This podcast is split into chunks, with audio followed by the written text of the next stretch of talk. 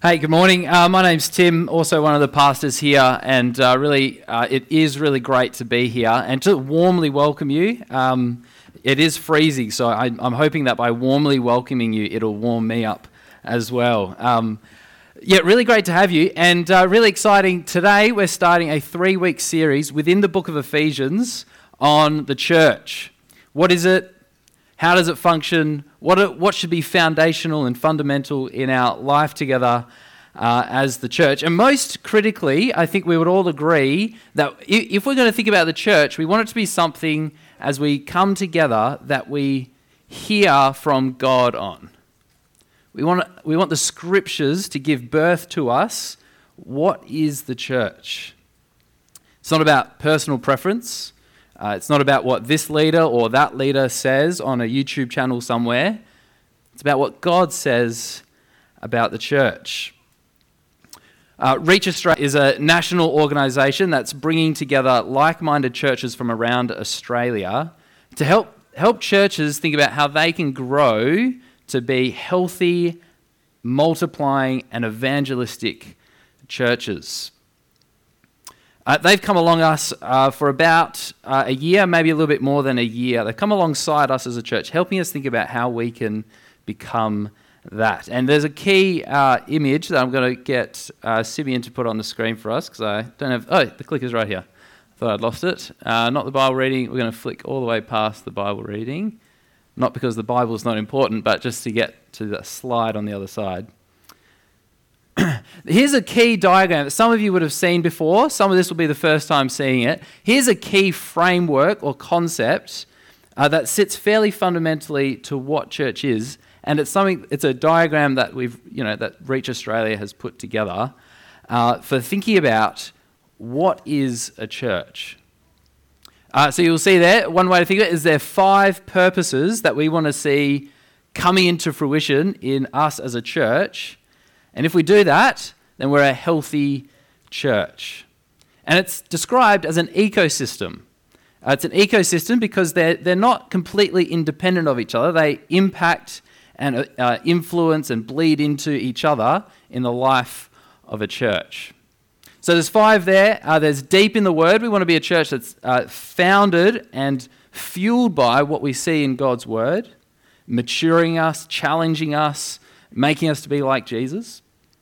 We want to be a church that loves God, for our affections to be uh, set aflame for God, that we worship and glorify God, not just on Sundays as a, as a large group, but in all of life.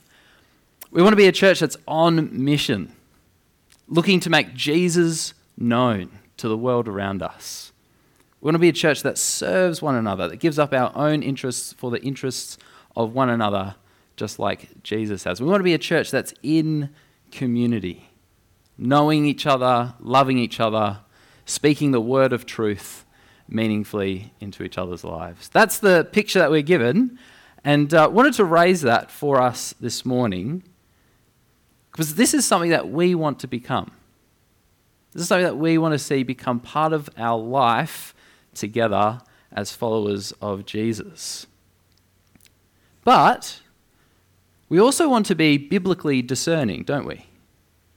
We're not just about seeking out the best models for the fastest, the most accelerated growth, or models that make life easy for us. Uh, and we're not looking for models purely based on secular uh, business or entrepreneur uh, in, the, in those kind of worlds.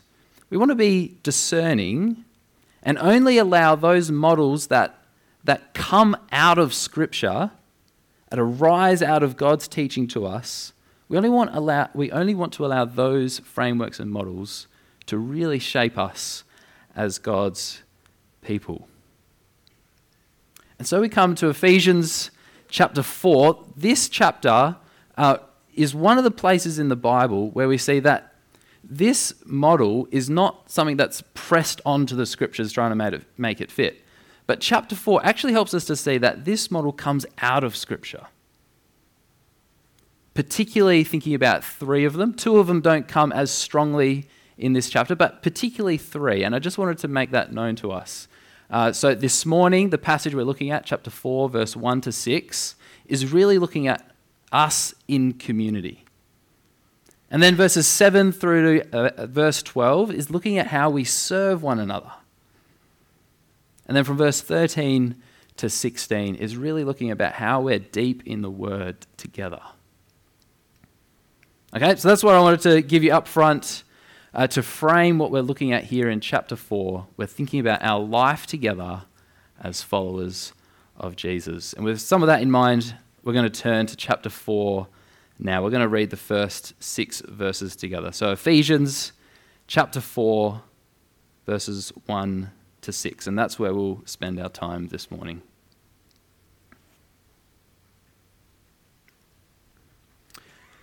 says this I, therefore, a prisoner for the Lord, or urge you to walk in a manner worthy of the calling to which you have been called, with all humility and gentleness and patience, bearing with one another in love, eager to maintain the unity of the Spirit in the bond of peace. There is one body and one Spirit, just as you are called to the one hope that belongs to your call one Lord, one faith, one baptism, one God and Father of all, who is over all and through all and in all. Let's pray.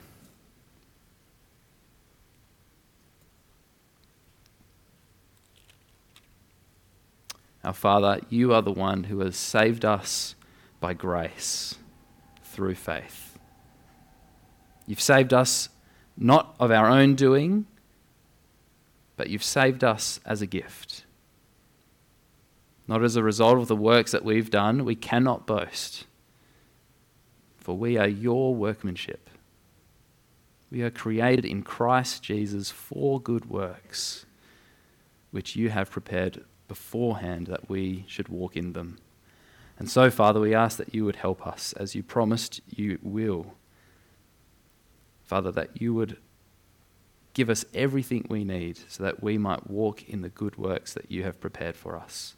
Please speak to us from your word this morning and uh, be with us as we work that out into our lives. We ask this in Jesus' name. Amen. Uh, SBS has a TV series that they've been running for about 10 years now. I think it's about 10 seasons now. It's called Alone. Alone involves 10 contestants who are dropped into the middle of nowhere. And aside from medical check ins, uh, they have zero social contact. They have to survive. They have to go as long as they can and, and compete against each other to be the last one standing. And so they're given all this uh, material, and uh, that's actually one of the main things they have to carry around. And so they're recording themselves for this period of time where they are all alone in the wild. You see them building shelters, making fire, finding food and water. Uh, and contestants find themselves at absolute wits' end. There was one contestant that, uh, that I watched as, uh, as I was watching the show, uh, and he absolutely froze with fear absolutely petrified. It was the middle of the night, and there was a wolf that was, the, the, you hear howling out in the distance. Uh, and this, this man was in a tent, and this like thin material between him and the rest of the wilderness outside of him. And this wolf, he heard it like howling out in the far distance, and he was freaking out. And then it got closer and closer and closer, and then it was just one meter outside of this man's tent this little bit of material between him and the wolf that would have eaten him for a midnight snack. And he woke up the next morning and he said, Nah, I am done. He sounded the alarm and the helicopters came and took him in, took him away. And he, this guy was literally face to face with death. But in the end, it's actually the social isolation that really makes them crack The utter isolation leads them to mental and psychological breakdowns. You watch these people pour their hearts out in front of this camera, uh, kind of like shamelessly, like uh, they've been really vulnerable in the camera, just desperate to see their loved ones. But, you know, the last person standing wins a quarter of a million dollars. So, of course, they're there and they endure and they, they stick it out for as long as they can. And it's a show like that that shows us something about what it means to be a human. Deep in our DNA is this fundamental need and uh, desire for community and connection. We thrive when our relationships are functioning well. And the Bible gives us actually the most straightforward answer for why that is the case. God created humanity not in isolation, but with companionship. He created Adam and Eve. Adam and Eve, who would then make families, who would make families, who would make families, uh, who would make towns and cities and communities. We were made for community. Yet, in community and in our connection with others, it's exactly there that we have our most painful and destructive experiences. Relationships bring life to the soul, but they can also bring death, heartache, disappointment, and loss. And the Bible also gives a very straightforward answer to why that is the case. Because although God created the world good and wonderful and, and beautiful for us to enjoy, wickedness stained the human heart. The opening chapters of the Bible don't just tell us about uh, God creating the world, it teaches us about a creation and a fall sin entered the world, infecting everything like a disease. And sin creates division and destruction. So here we go.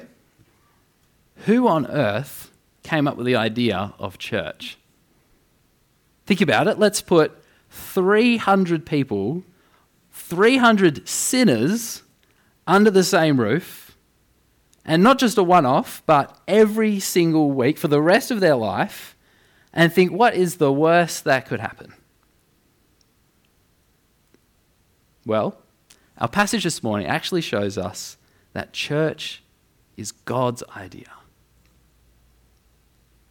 And He provides us exactly uh, what we need to make it not just possible, but beautiful, glorious, an enjoyable experience. And so, let's start in verse 1. The first verse marks the beginning of the second half of Ephesians. The first three chapters of Ephesians paint this glorious picture of the gospel uh, that by our union with Christ, uh, we are are Uh, made recipients of every spiritual blessing. Chapter 2, verse 1 God resurrects us from death to life. And verse 7 raises us up to be seated with Christ, who reigns far above every rule and authority and power. And chapter 2, verse 19 to 22, God had, has made us one new household. Each member, a fellow citizen one people, as one holy temple that God Himself dwells in by His Spirit. It's chapter after chapter after chapter, the string of the bow is being pulled back further and further and further until chapter 4, verse 1, he writes, I urge you to walk in a manner worthy of the calling to which you have been called. The arrow is launched out as we pull back the glorious picture of the gospel, it pushes us forward to walk in a new way of life. And what is it that is the very first thing that comes off Paul's pen as he writes? He says this walk with all humility and gentleness, with patience, bearing with one another in love, eager to maintain the unity of the Spirit in the bond of peace. You see, walking in a manner worthy of our calling, according to what God is saying here, is maintaining the unity of the Spirit. God has made his people, his church, to be the temple where he dwells by that Spirit. There is a unity that exists between us, and we are called to maintain that unity in the way that we conduct our lives. To live in unity with our brothers and sisters in the Lord. Now, notice this God's word here just does not imagine the possibility of being a Christian in isolation. What is it? That's a life lived worthy of our calling, worthy of the gospel. It's to maintain the unity. You can't maintain a unity in isolation. You can't bear with one another in love if there's no one else to bear with. But you might say, wait, wait, wait. Are you saying I must go to church to be a Christian? Don't you know, going to church doesn't make you a Christian any more than going to a garage makes you a car? Well, yes, that's, that's exactly right. Nothing but the blood of Jesus, the power of the Spirit, can cause you to be raised to spirit, from spiritual death to life. Nothing else, only Jesus. But to say that you can be a Christian and not be part of a church, well, that's, that's a bit like a steering wheel pointing at itself and saying it's a car.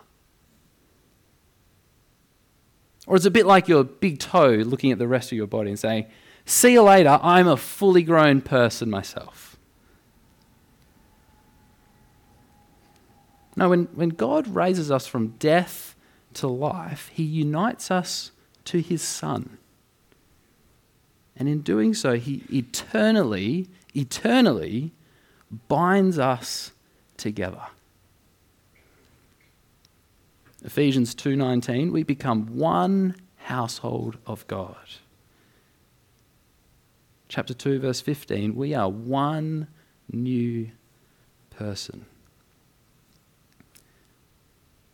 Living a life worthy of our calling means life together. It means fellowship.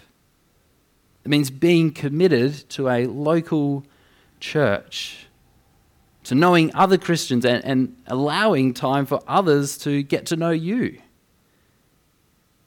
Means living out our lives together. And just by the way, this is why we have a team of people who serve morning tea and coffee every morning. We want time together just to be the people of God, to engage in even small talk, to hear about each other's week, maybe to hopefully start developing more meaningful relationships with one another. Relationships where we can start to speak the word of truth meaningfully to each other. It's also why we run what's called Unite. It's a course that we run that goes for two sessions, and it's to help people join our church. Not just to hang around on the fringes, but to really meaningfully become part of our community. And in light of this, take this a bit further. I reckon there's actually a few myths that we need to be that need to be busted in church life. I think I've got a list of four. I can't remember how many. There's four. Four myths that I think this busts about our life together as church. Here we go. Myth number one I will offend someone by asking them what their name is again. That's a myth. Uh, people want to be known. If you're chatting with someone for the fifth week in a row and you still haven't remembered their name, ask again it shows that you value knowing them by name. You may also want to write it down somewhere to help you remember. But if you haven't, just ask. Don't allow that small thing to stop you from engaging in a relationship with someone. For the record, I reckon though the words I've heard myself say more than anything at our gatherings is, Can you remind me of your name? And guess what? Not one person has been offended that I know of. Myth number two I will offend people by reintroducing myself after being at the same church for several years. This church is older than 50 years uh, old, uh, and so it's worth knowing that there, there may be people that you have shared a church with for more than 20 years and feel like you don't really know that person. I grew up at this church, I've been here since I was about two. And so there's actually quite a few people that I needed to reintroduce myself to. People who I've actually been in the same building with and uh, shared church with together for for many years and just haven't had the chance to say hello. So that's myth number two. Reintroduce yourself. Again, don't allow that to stop you from having a meaningful relationship with someone. Myth number three uh, I need to know everyone at church to really be part of the community. Not true. At most, I reckon, at absolute best, someone could hold maybe 80 to 100 people in their memory and, and in their circle of, of relationships, the broader circle, not the closer one. Uh, we're a church of about 250 adults. Not to mention the hundreds not really, but hundreds, what feels like hundreds of kids that are running around. It's perfectly normal not to know everyone at church. That's okay. Myth number four no one talking to someone at church is okay. To put it another way, I've heard people say it like this a person on their own at church is an emergency. Now, that doesn't mean that you run at them or make them uncomfortable or ask, you know, kind of nervously, why are you alone? You know, uh, just casually walk over a simple hello, how are you, welcome to church. A person on their own at church is an emergency. And just to clarify while we're on it, it's not only the Connect team's job to welcome new people. That's, that's us. We are the people of God, and we, as the people of God, want to welcome everyone. We want to embrace people as they come to join us. Why? Because that's how Christ has welcomed us.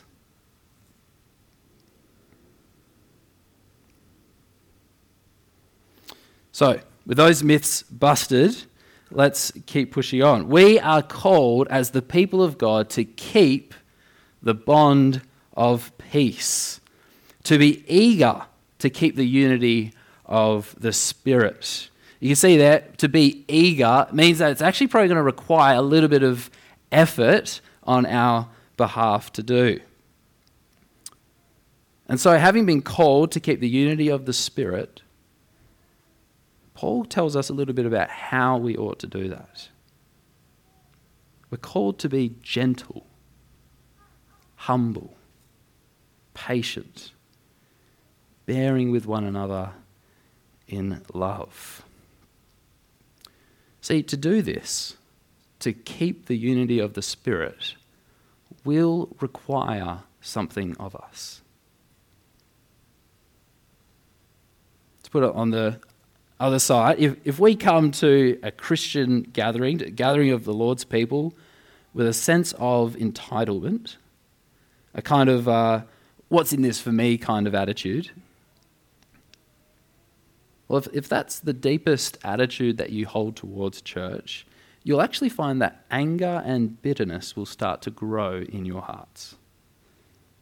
The kinds of things that divide and destroy.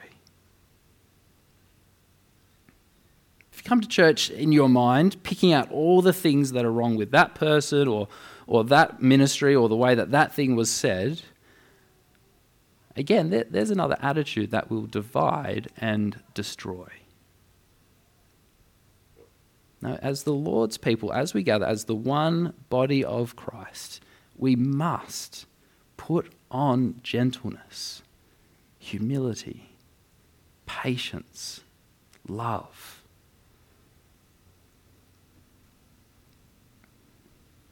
And yet, how elusive that can be. I find, I find entitlement a much easier outfit to put on than love. I find my own interests to be far, often so much more appealing than, my, than the interests of others. And I think we all know this in our deepest hearts, though, don't we? I think if we had to have a, a real moment of honesty, we would all know that although, although we have this kind of this inclination to see what's wrong in others, that we actually, we actually are part of the problem ourselves. There's a story in, in Luke's Gospel uh, where the Lord Jesus meets this guy. Uh, his name was Zacchaeus. Uh, interestingly, interestingly, we're told that Zacchaeus is a short, short man.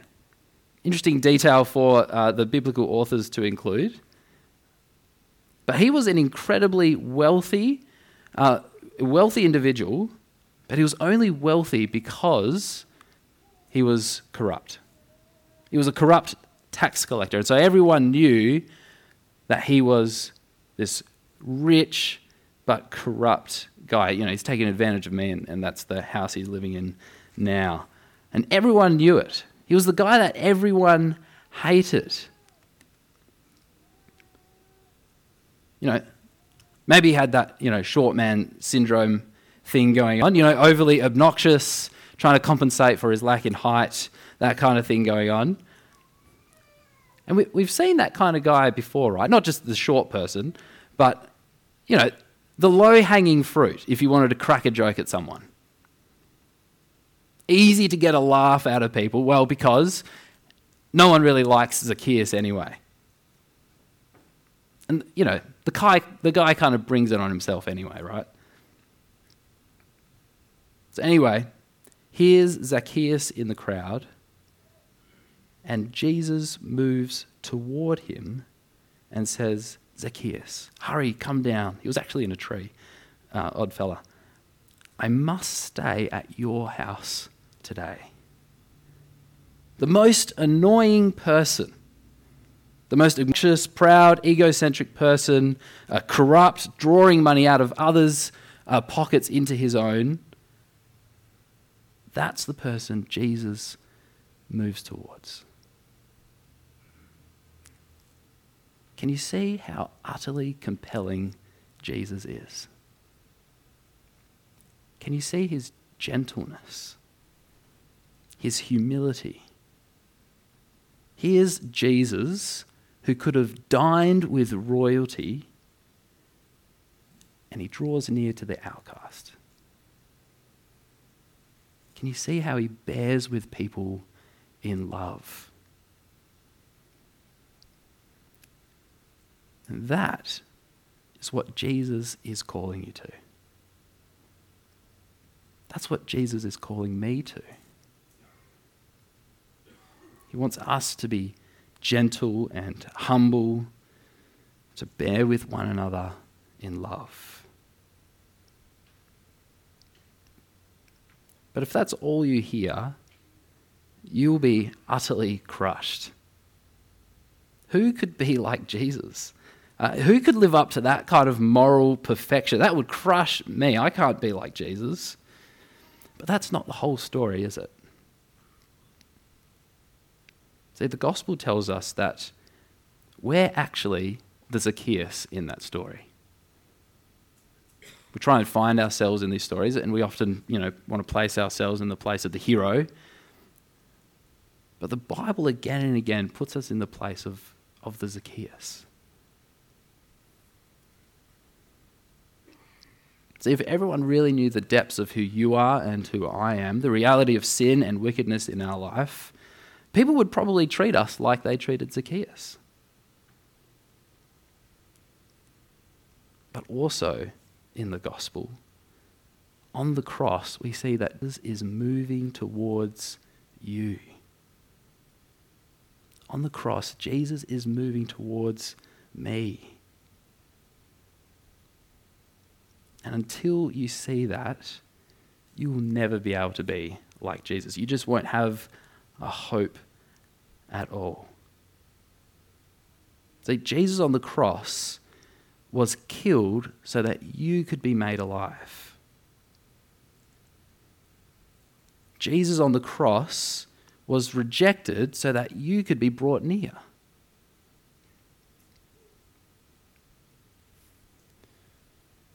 And he wasn't just rejected by those around him who put him on the cross, but Jesus was rejected by God on the cross.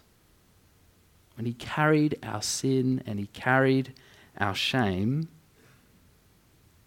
Jesus was bearing for us what we ultimately deserve for the sin and wickedness in our hearts. This is what God has done for you. This is what God has done for me. And he's, he's not just done it for a whole bunch of individuals, but He's done it for us corporately as one body, one community. And so, last week's passage, uh, verse 18, chapter 3, verse 18, we comprehend the love of Christ together with all the saints. This is the love of God for us, shown to us in Jesus. And so we look at how Christ has loved us. Christ has loved us. Christ has loved us. We who fall short of what He's called us to, we who struggle to live in unity with one another, that's us. Look at how Jesus has been patient with us. Look at how He's been so gentle with us. See His humility. He's the one who bears with us in love. He has never removed his spirit, his presence with us, even for a second. For those of us who have trusted in the Lord, his presence has never left us.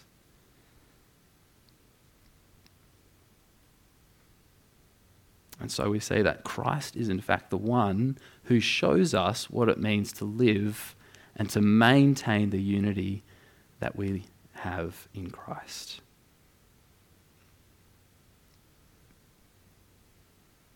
To bring this to a close, uh, verse 4 to 6 say, says this There is one body and one spirit, just as you were called to the one hope that belongs to your call one Lord, one faith, one baptism, one God and Father of all who is over all and through all and in all. If you were to ask the question, what are we? Who are we? Most fundamentally, at, at our most deepest roots, at the most uh, fundamental layer, who are we? We're not a particular gender. We're not a particular race. We're not a particular age demographic. We're not a particular social class. Uh, we're not even a people with a particular shared history. Who are we? We're nothing less than those who have been eternally bound to the Almighty God who is the Trinity. The one God who exists in three persons, one Spirit, one Lord, one God and Father, who has made us to be one body. We share one faith and baptism, one hope.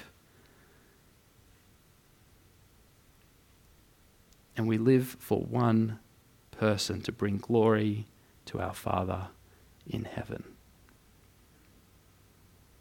At our most fundamental level, who are we? We are one.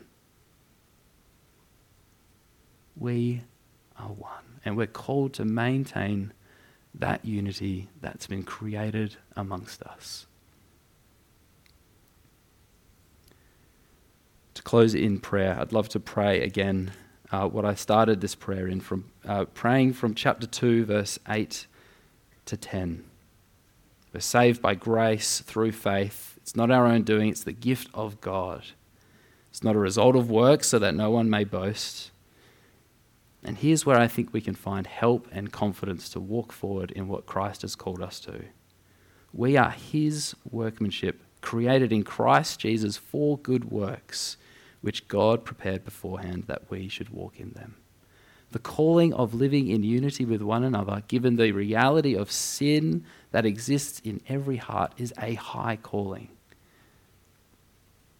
And yet that's what he's called us to, and but he will not leave us without everything we need to do it. So why don't you join me in praying?